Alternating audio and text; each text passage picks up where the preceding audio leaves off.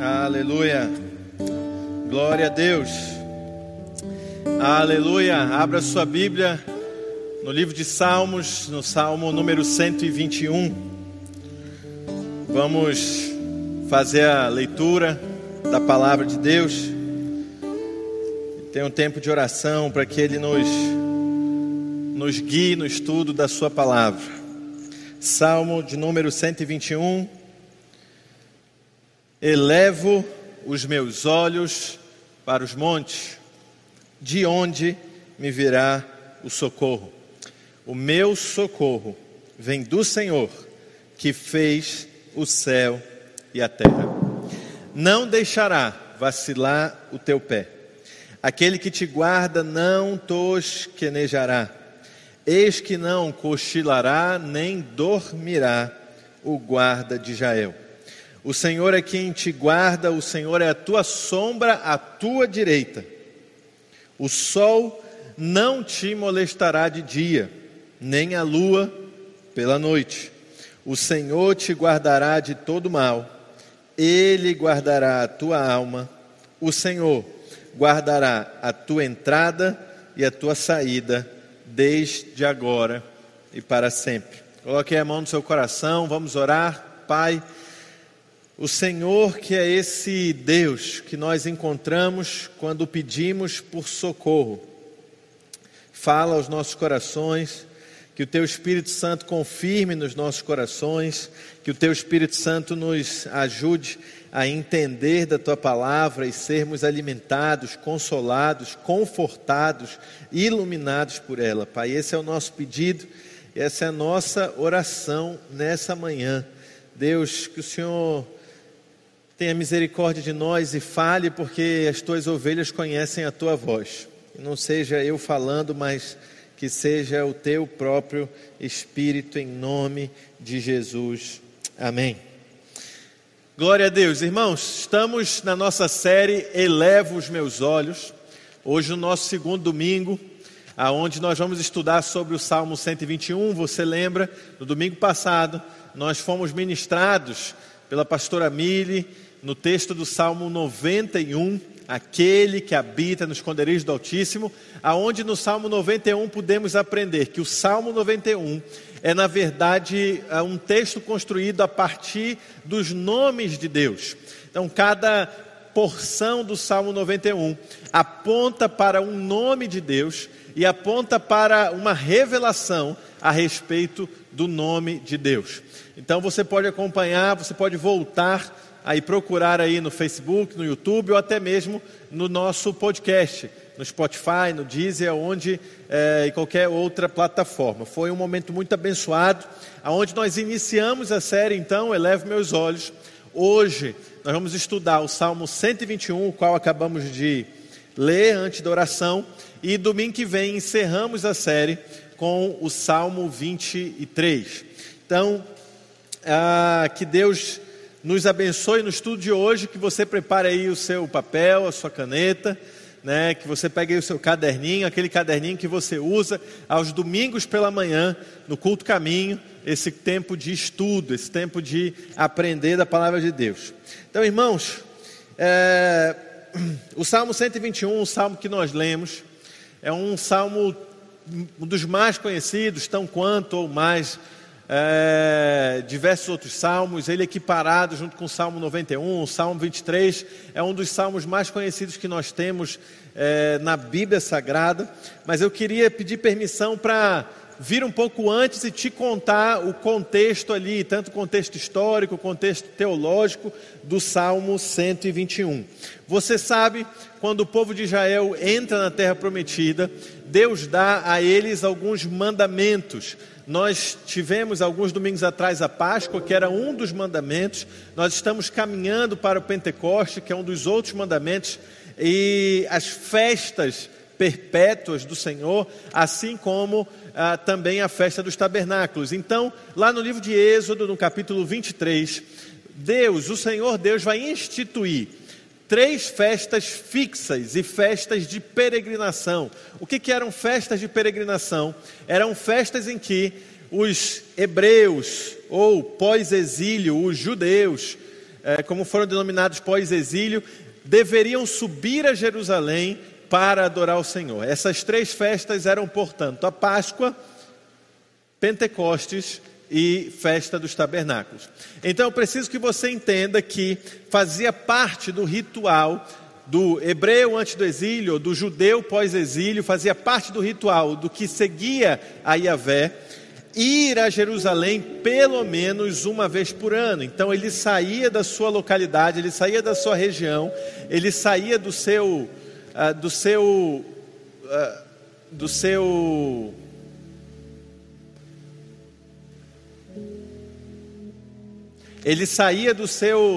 território, e ele ia então em direção à terra prometida, à cidade santa. Ele ia então em direção à cidade do Senhor. Ele ia então em direção ao Monte Sião. Então eu preciso que você entenda isso junto comigo, para a gente caminhar junto nessa trajetória, porque o Salmo 121 está dentro de um conjunto de salmos chamado Salmos de Romagem. São os salmos do número 120 até o número 134, você anote aí, do Salmo 120 até o número 134, são os salmos de romagem, ou os cânticos de degraus. Talvez você já tenha lido a Bíblia e você passou por essa expressão, cântico dos degraus, ou cântico de subida, ou até mesmo salmos de romagem, você não sabia o que era. São músicas, são canções, são salmos que os peregrinos começavam a cantar na sua terra em direção a Jerusalém. Então, do Salmo 120 até o Salmo 134, é uma porção de salmos, né? Então forma aí um mini saltério que eles cantavam até chegar ao Monte Sião. E aí eu preciso que você entre nesse cenário de peregrinação. Porque o Salmo 121, então, ele está nesse contexto de peregrinação, falando do peregrino que sai da sua cidade em direção a Jerusalém, assim como nós somos peregrinos, que estamos saindo daqui de onde estamos, em direção a Jerusalém celestial, em direção a Sião eterna. Então, quando nós vamos ler o Salmo 121... Quando nós estamos orando o Salmo 121, nós precisamos nos identificar com a jornada, com a trajetória de um peregrino. Precisamos lembrar que a peregrinação é um ambiente de desafio, que a peregrinação é um ambiente de dificuldade, que a peregrinação tem alguns perigos nessa jornada. Por exemplo, a geografia é um perigo, principalmente quem peregrinava em direção a Jerusalém pelo deserto. Pela manhã você tinha um sol escaldante de 40 graus e pela noite você tinha temperaturas abaixo de zero. A geografia, junto com o clima, você deve lembrar, independente do conhecimento bíblico, geográfico que você tenha, você deve lembrar que basicamente a geografia de Israel é composta de quatro diferentes composições. Você tem as planícies, os planaltos, os vales e os montes. Então era uma geografia perigosa, porque às vezes precisava atravessar por um monte, através de suas cordilheiras. Você deve também imaginar que o caminho de um peregrino, ele era perigoso por causa dos animais que poderiam atacar, por causa das bestas que poderiam atacar. Você deve lembrar que Davi estava andando e foi atacado por um leão, atacado por um urso.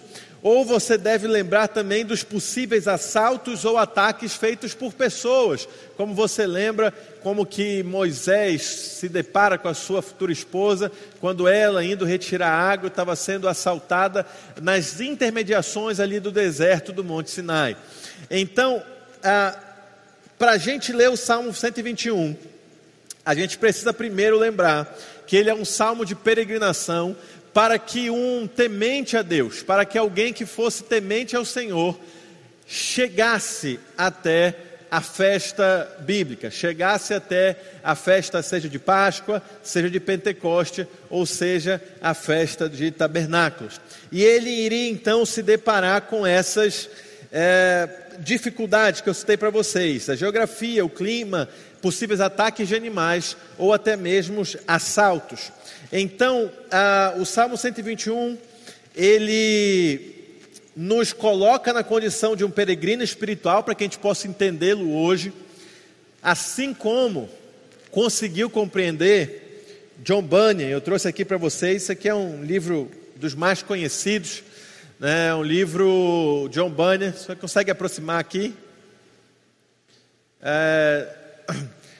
O livro John Bunyan é o segundo livro mais conhecido, mais vendido, mais lido em língua inglesa após a Bíblia, né? Chama O Peregrino, e você deve já ter ouvido falar desse livro, você já deve ter presenteado alguém com esse livro, você já deve ter tido contato, talvez escutado falar, que John Bunyan, ele, enquanto preso por pregar o Evangelho, preso por estar em confronto com a Igreja Oficial da Inglaterra, enquanto preso por 12 anos, na prisão ele escreve esse livro, mesmo com pouca instrução, mesmo semi-analfabeto, ele recebe de Deus essa revelação, que é a viagem de um cristão, da cidade da destruição até a Jerusalém celestial. Ele recebe então essa instrução, essa revelação de Deus, e ele vai dizer nesse livro, qual eu te estimulo, eu te aconselho a ler, ele vai falar de alguns pontos, não físicos, não geográficos, alguns pontos não de violência ou de perigo físico, mas espirituais, que o peregrino passa nesse caminho de onde está até a Jerusalém Celestial. E aqui no livro, o peregrino John Bunyan vai falar do pântano do desânimo, que talvez alguns de nós já tenhamos passado nessa caminhada rumo a Jerusalém Celestial. Ele vai falar do desfiladeiro da dificuldade, ele vai falar do vale da humilhação, ele vai falar do vale da sombra da morte, ele vai falar da feira das vaidades, ele vai falar do rio da morte, ou seja, inúmeros lugares que o cristão passa em sua peregrinação espiritual, inúmeros lugares que ele se depara, inúmeros lugares que ele se encontra de peregrinação, nessa peregrinação espiritual, que podem atingir a sua alma, o seu espírito.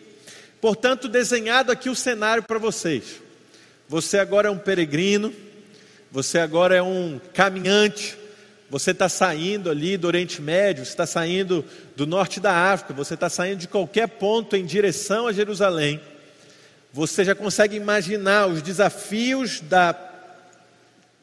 do trajeto, da jornada, os desafios geográficos, de clima, os desafios de combate com animais, de possíveis assaltos. Eu já te falei dos possíveis desafios espirituais, o desânimo, a dificuldade, a humilhação, a possibilidade da morte.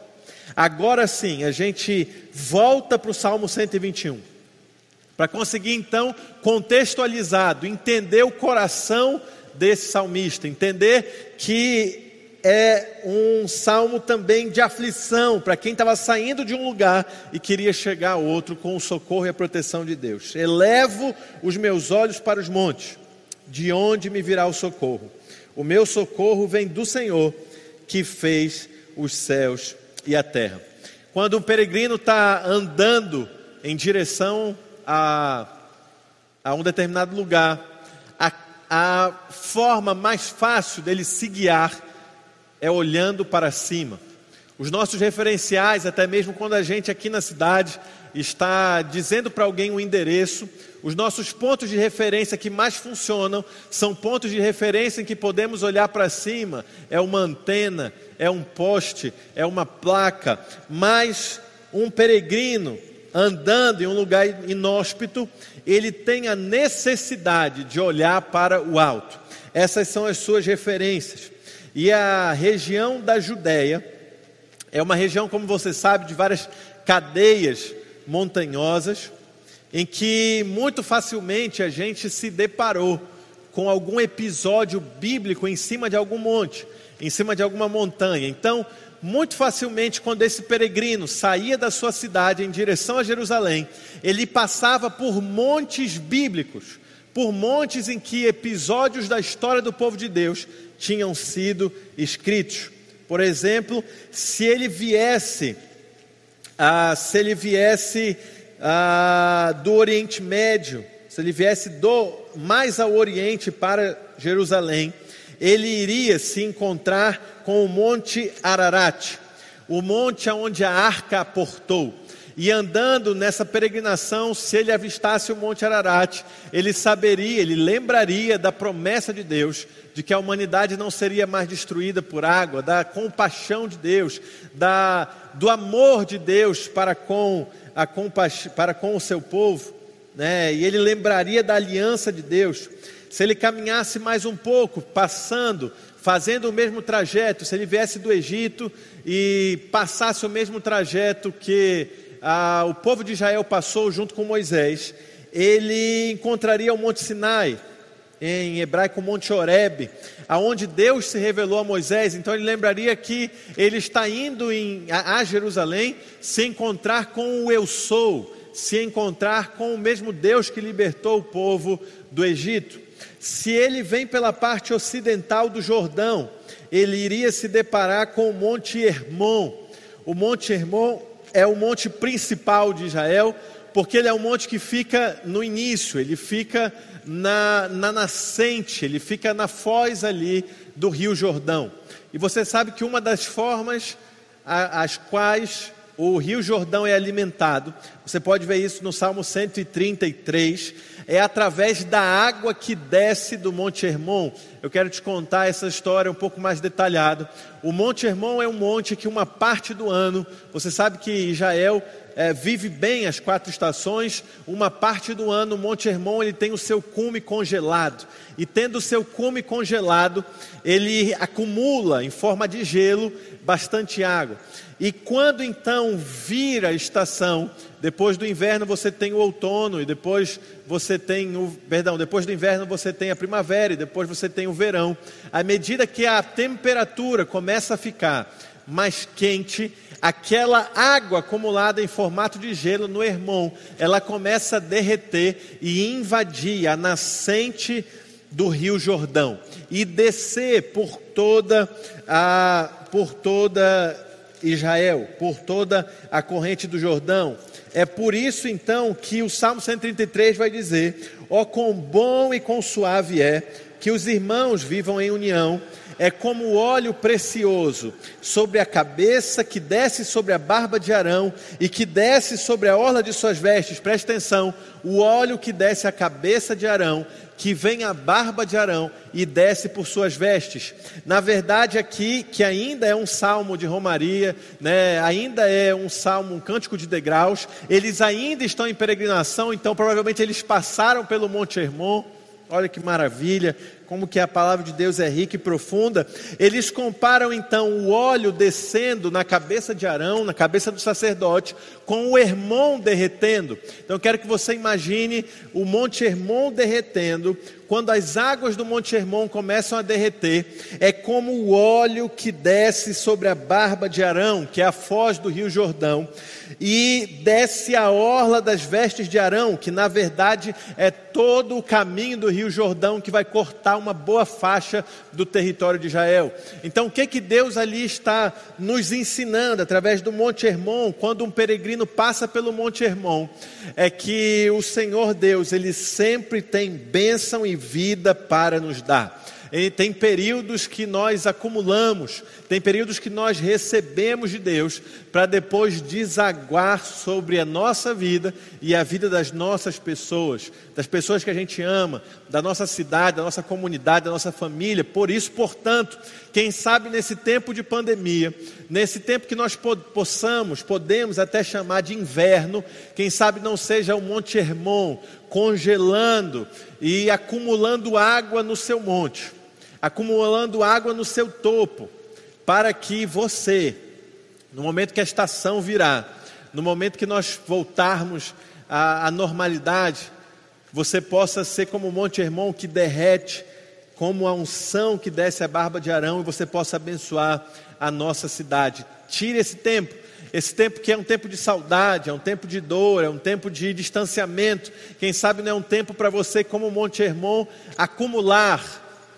se abastecer, para depois Como diz o Salmo 133, derramar a bênção e a vida através de você. Então o peregrino, ele vai andando em direção à terra prometida. Ele pode ter passado pela frente do Monte Ararat, ele pode ter passado pela frente do Monte Sinai. Se ele entra na parte ocidental do Jordão, ele encontra o Monte Hermon. Ele caminha mais um pouco em direção a Jerusalém e encontra o Monte Carmelo, que foi o local aonde Elias desafiou os profetas de Baal.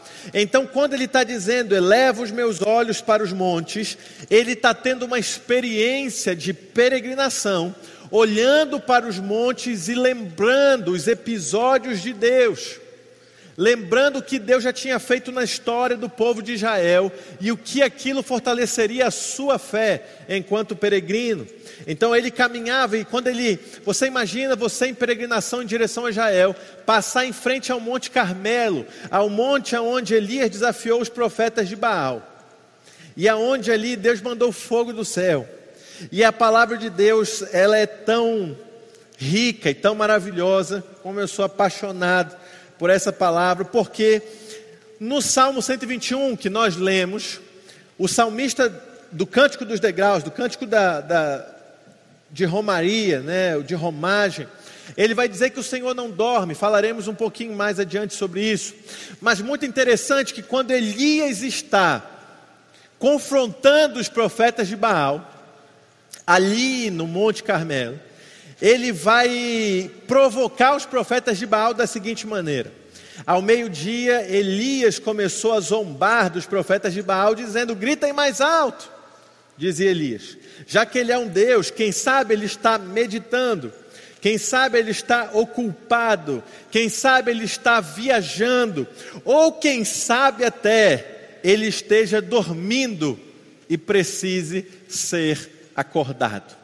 Então, quando a gente lê o Salmo 121, que diz que não dormirá o guarda de Israel, quem sabe o Romero não falava essa frase quando passava em frente ao Monte Carmelo, e lembrava então que da ironia, da forma como Deus humilhou a Baal, os profetas de Baal, e que o seu Deus, o Deus de Israel, não dorme. Então o Salmo 121, quando a gente percebe que ele é um salmo de peregrinação, um salmo de observação dos montes, da geografia de Israel, ele vai ganhando uma riqueza e vai nos trazendo detalhes que consolida a nossa fé como peregrinos. Caminhando mais um pouco em direção a Sião, ele passa pelo Monte Moriá, o qual a gente estudou muito bem aqui na série de Páscoa, o monte em que Abraão foi testado por Deus, do seu amor, a sua capacidade de sacrificar. O Monte Moriá, onde tinha o templo, o Monte Sião, que é o monte mais importante de Jerusalém, até o Monte Calvário, né? Até ele enxergar ali, inclusive o Monte Calvário.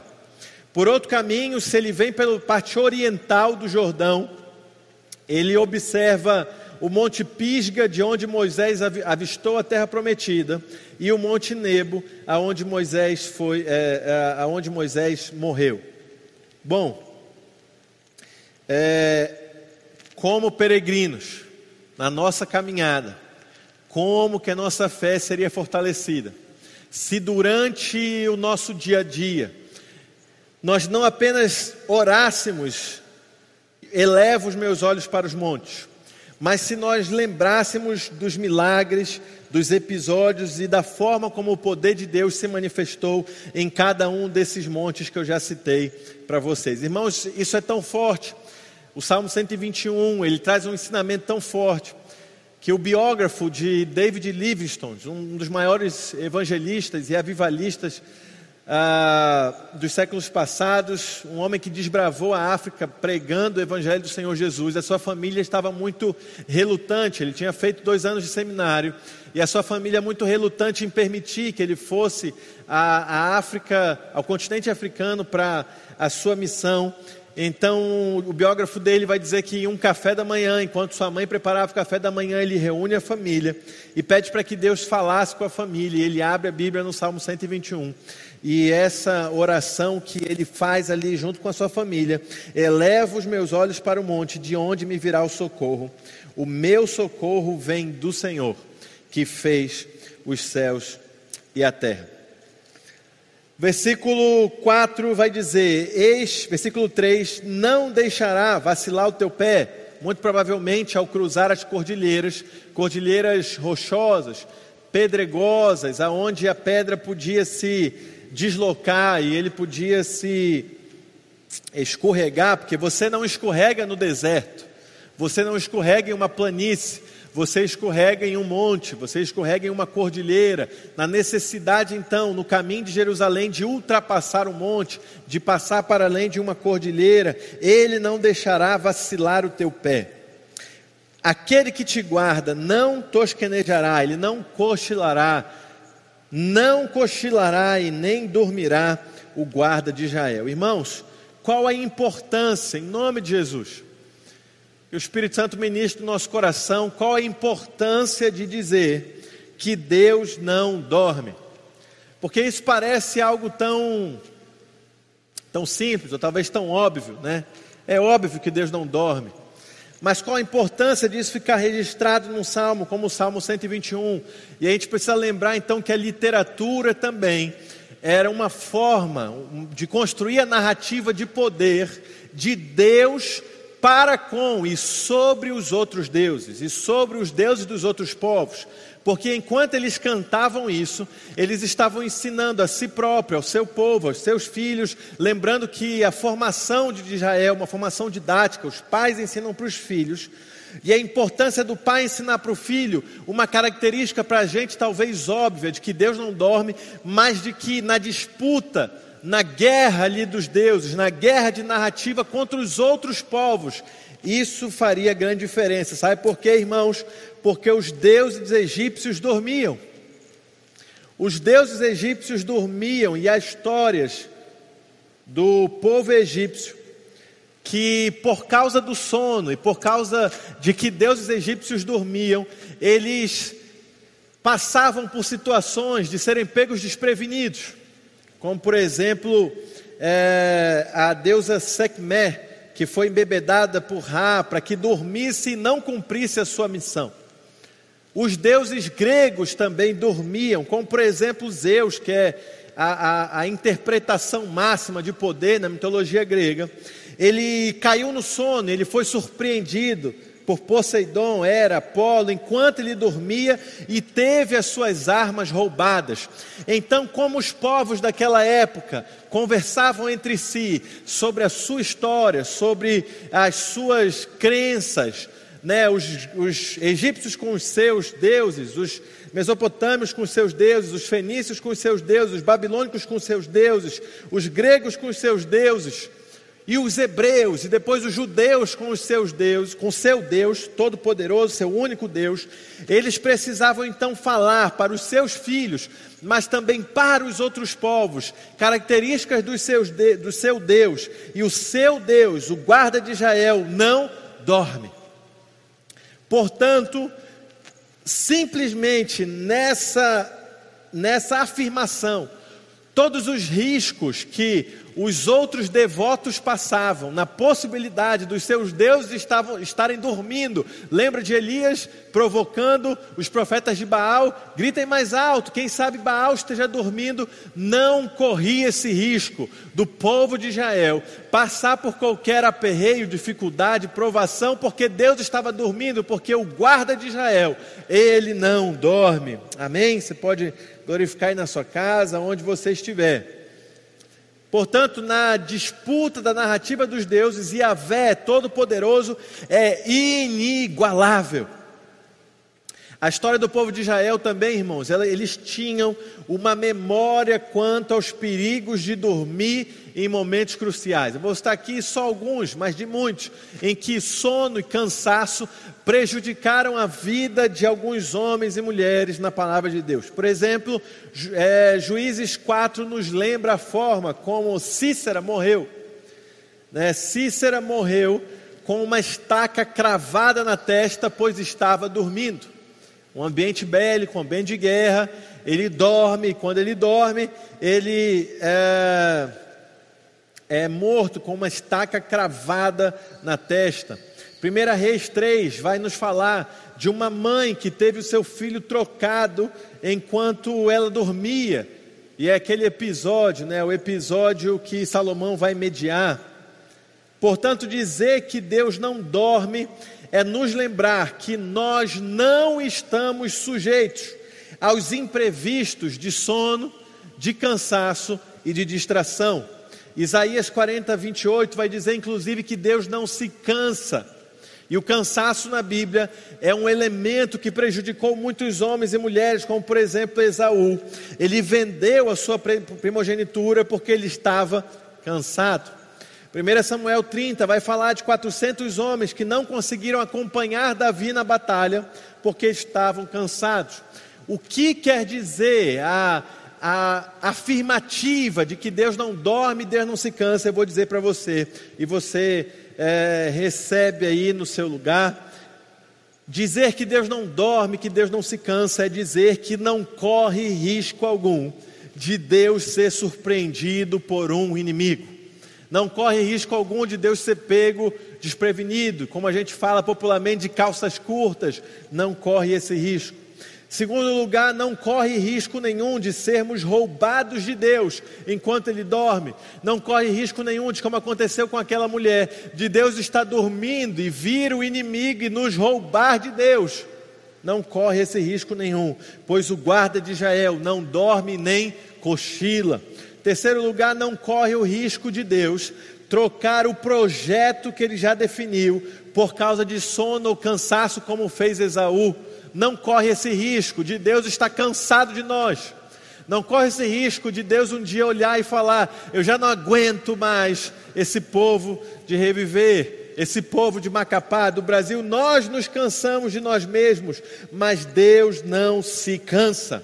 Não corre o risco de Deus ficar para trás e nos deixar sozinhos na jornada porque Ele está cansado. Não corre esse risco, porque Ele não se dorme, Ele não dorme e Ele não se cansa. Portanto, o Salmo 121 é um salmo que na peregrinação eles cansavam. Novamente, eu quero que você imagine que você está andando aí alguns bons quilômetros da sua terra até Jerusalém, e quando o cansaço te bate, quando o sono vem sobre ti, a sua oração, a oração daquele peregrino era: eu posso estar cansado, mas o guarda de Israel, ele não tosquenejará, ele não dormirá. Eu posso estar cansado. Você já imaginou que lindo?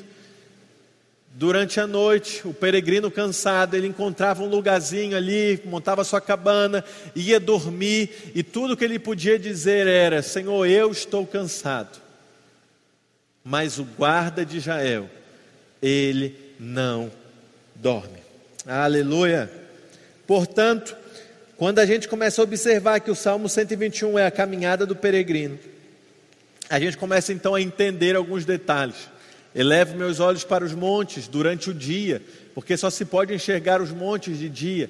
De lá que virá o meu socorro, do mesmo Deus que operou no Monte Ararat, no Monte Sinai, no Monte Hermon, no Monte Horebe, no Monte do Calvário, é o nosso olhar. Como é que o seguidor de Cristo, aquele que foi alcançado por Cristo, eleva os olhos para o monte? Para que monte? Para o monte do Calvário, para o monte da cruz. É de lá que vai vir o nosso socorro. Durante a noite, ele tem a convicção de que não dormirá o guarda de Israel, não dormirá, nem tosquenejará o guarda de Israel. E caminhando, ele, após acordar no dia seguinte, ele continua a sua oração, ele continua o seu salmo de romagem, ele continua a sua música de peregrinação, dizendo: o próprio Senhor, uns para os outros diziam, o próprio Senhor é quem te guarda. Você lembra que o Salmo 91 dizia: Ele enviará ordem aos anjos para que te guardem. O Salmo 121, por sua vez, um salmo de romaria, um salmo de passagem, diz: o próprio Senhor é quem te guarda. Ele é a tua sombra. Ele guardará, portanto, agora, nesse dia que está começando, te guardará de tudo que pode te causar o sol. E quando o sol se pôr, ele te guardará de tudo que pode te causar a lua, a noite, de todos os perigos do dia ou de todos os perigos da noite. Ele te guardará de todo mal. E aí você pode incluir os animais, as pestes, o escorpião, a serpente, tudo que pode ter num deserto. Mas acima de tudo, ele guardará a tua alma. Porque então você podia se perguntar: mas pastor, já que o Salmo 121 diz que na peregrinação ele vai me guardar de tudo que o dia pode me causar, ou seja, ele vai me guardar de tudo aquilo que ameaça a vista aos olhos, ele vai me guardar de tudo aquilo que a noite pode me trazer, ou seja, de tudo aquilo que eu não vejo que é tramado contra mim, ele vai me guardar de qualquer animal, vai me guardar de qualquer doença. Porque então nós somos afligidos? Porque nós somos atacados? Porque que então nós ficamos doentes? Porque que às vezes somos feridos? Porque que acontece tudo isso? Porque acima de tudo, a promessa do Salmo 121 é que Ele guardará a tua alma. Acima de tudo, o Senhor promete, e pode sim, e tem nos guardado, de tudo que causa o sol de dia, de tudo que causa a lua, de tudo que vem à noite. Tem nos guardado de todo mal do campo, de todo mal, seja animal, seja peste, seja doença. Mas acima de tudo, a promessa do Salmo 121, para nós, peregrinos espirituais, para nós que não estamos caminhando para Jerusalém terrena, pelo contrário, para nós que estamos caminhando para Jerusalém celestial, a promessa é: Ele guardará a tua alma. Você quer ver como é que isso pode ser comprovado? No versículo seguinte ele vai dizer: Ele guardará a tua entrada e a tua saída, desde agora e para sempre. Amém.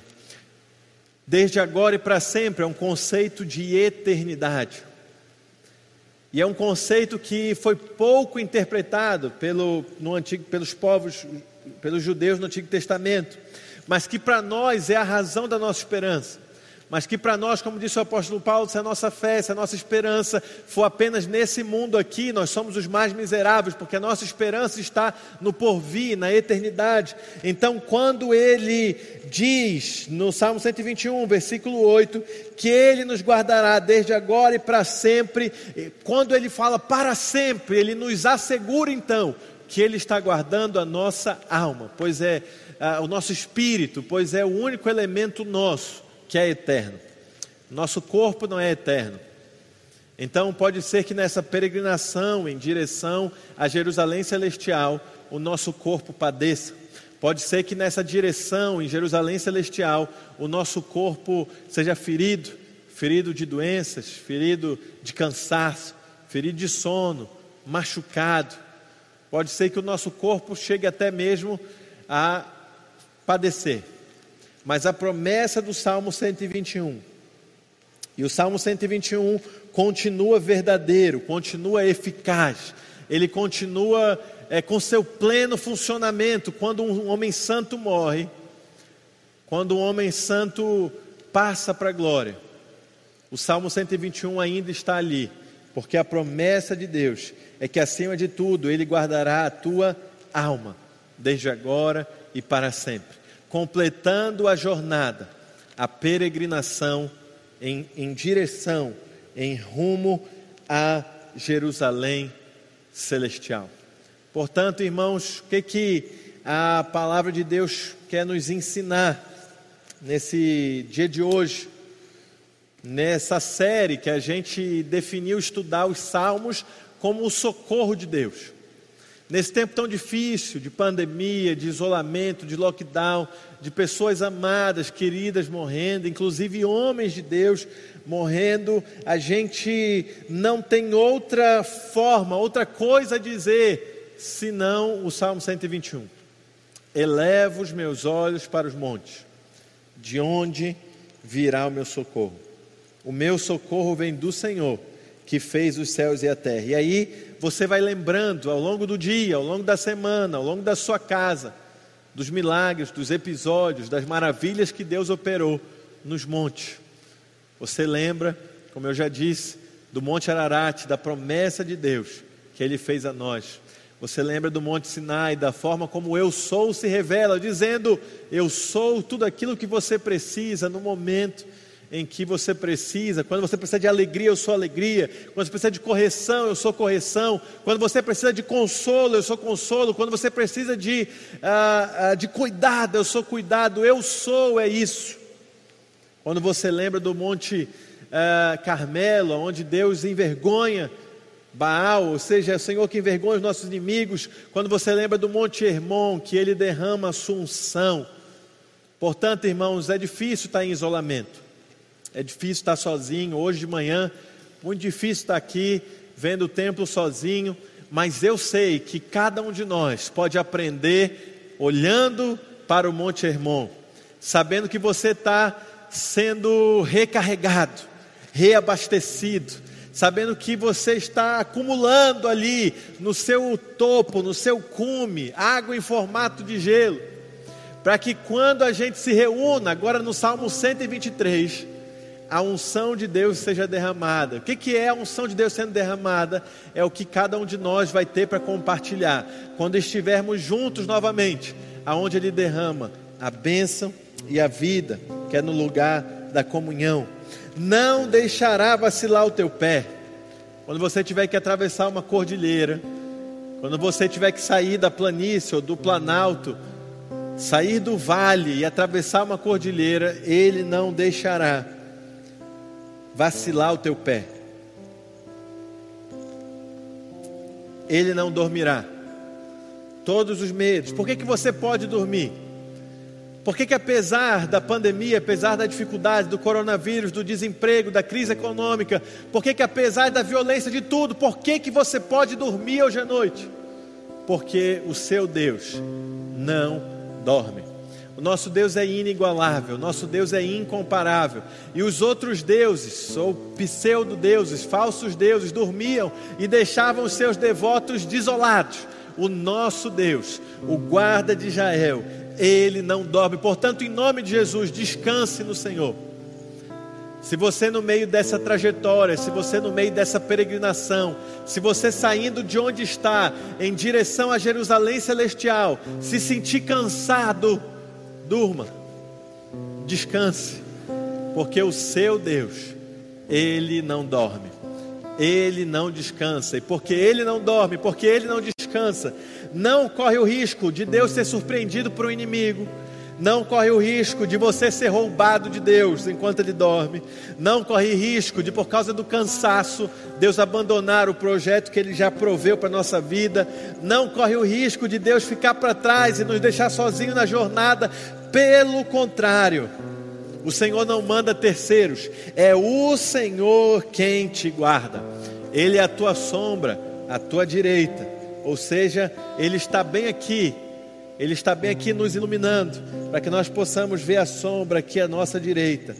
Não nos molestará o sol de dia, ou seja, nós não devemos temer aquilo que podemos ver, nem à noite, aquilo que não podemos ver, aquilo que às vezes é tramado, escondido, é tramado de forma silenciosa contra a gente.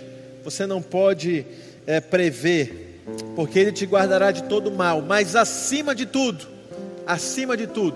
nessa peregrinação em direção a Jerusalém Celestial, a promessa que Ele te faz aí para você, independente de onde você esteja, se você estiver ouvindo na sua casa, ou no trabalho, ou num carro, num Uber, num táxi, se você estiver ouvindo num hospital, e aí você pode imaginar que porque está num hospital, porque está numa enfermaria, o Salmo 121 não se aplica a você, na verdade, mais do que a ninguém. Ele se aplica a você, porque a promessa de Deus, acima de tudo, é: Ele guardará a tua alma. Ele guardará a tua entrada, o teu nascimento, guardará a tua saída, até o momento da tua morte, e te levará para a eternidade. Eu quero orar por você. Enquanto o Alexandre e o Gustavo ministram, prepare o seu coração que eu quero orar por você, para que você possa saber que o Salmo 121 é o Salmo da sua vida, é o Salmo da sua peregrinação, é o Salmo da sua caminhada, é o Salmo da sua jornada. Se você está começando a peregrinação, e como disse o John Bunyan, você ainda vai passar pelos vales, pelo pântano do desânimo, pelo desfiladeiro da dificuldade, pelo vale da humilhação, da sombra da morte. Você ainda vai passar por muita coisa na caminhada cristã. Ou se você já está um tempo na peregrinação, ou se você já se considera mais perto da Jerusalém Celestial do que quando começou, o Salmo 121 é para você. É o Salmo do peregrino, o peregrino em direção a morar com Cristo. Enquanto o Alexandre e o Gustavo vão louvar, deixe o Espírito Santo tocar no seu coração e eu já volto para orar por você.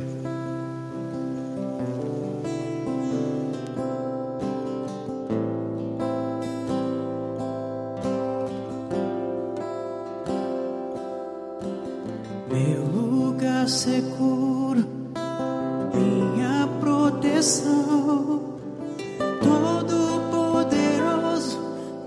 Minha salvação, meu lugar seguro, minha proteção, todo poderoso, Deus da minha salvação, meu lugar seguro,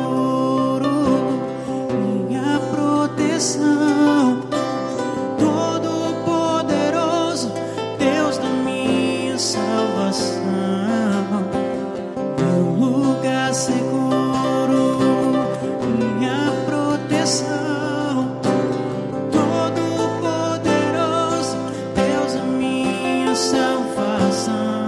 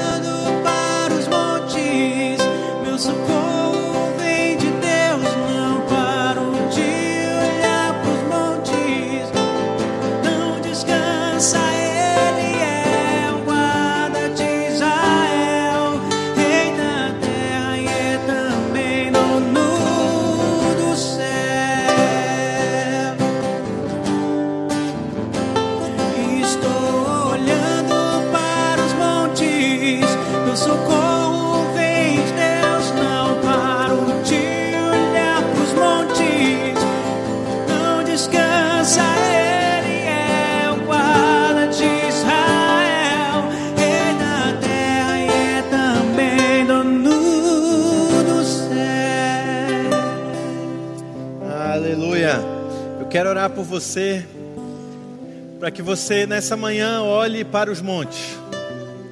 Você pode colocar o seu nome, o seu pedido de oração aqui embaixo, nós vamos colocar na tela, para que eu possa ver o seu nome. Nós vamos orar,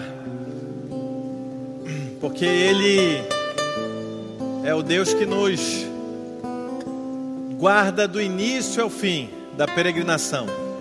Ele é o Deus que nos guarda do início da peregrinação até quando nós vamos chegar lá, no Monte Sião, na Jerusalém Celestial. Eu quero te dizer que a promessa de Deus, que você chegue até o fim, Ele guardará a tua alma. Portanto, em nome de Jesus, irmãos, não desista. Pode estar difícil, pode estar pesado, pode ser um tempo apertado, mas não desista em nome de Jesus. Ele guardará a tua alma.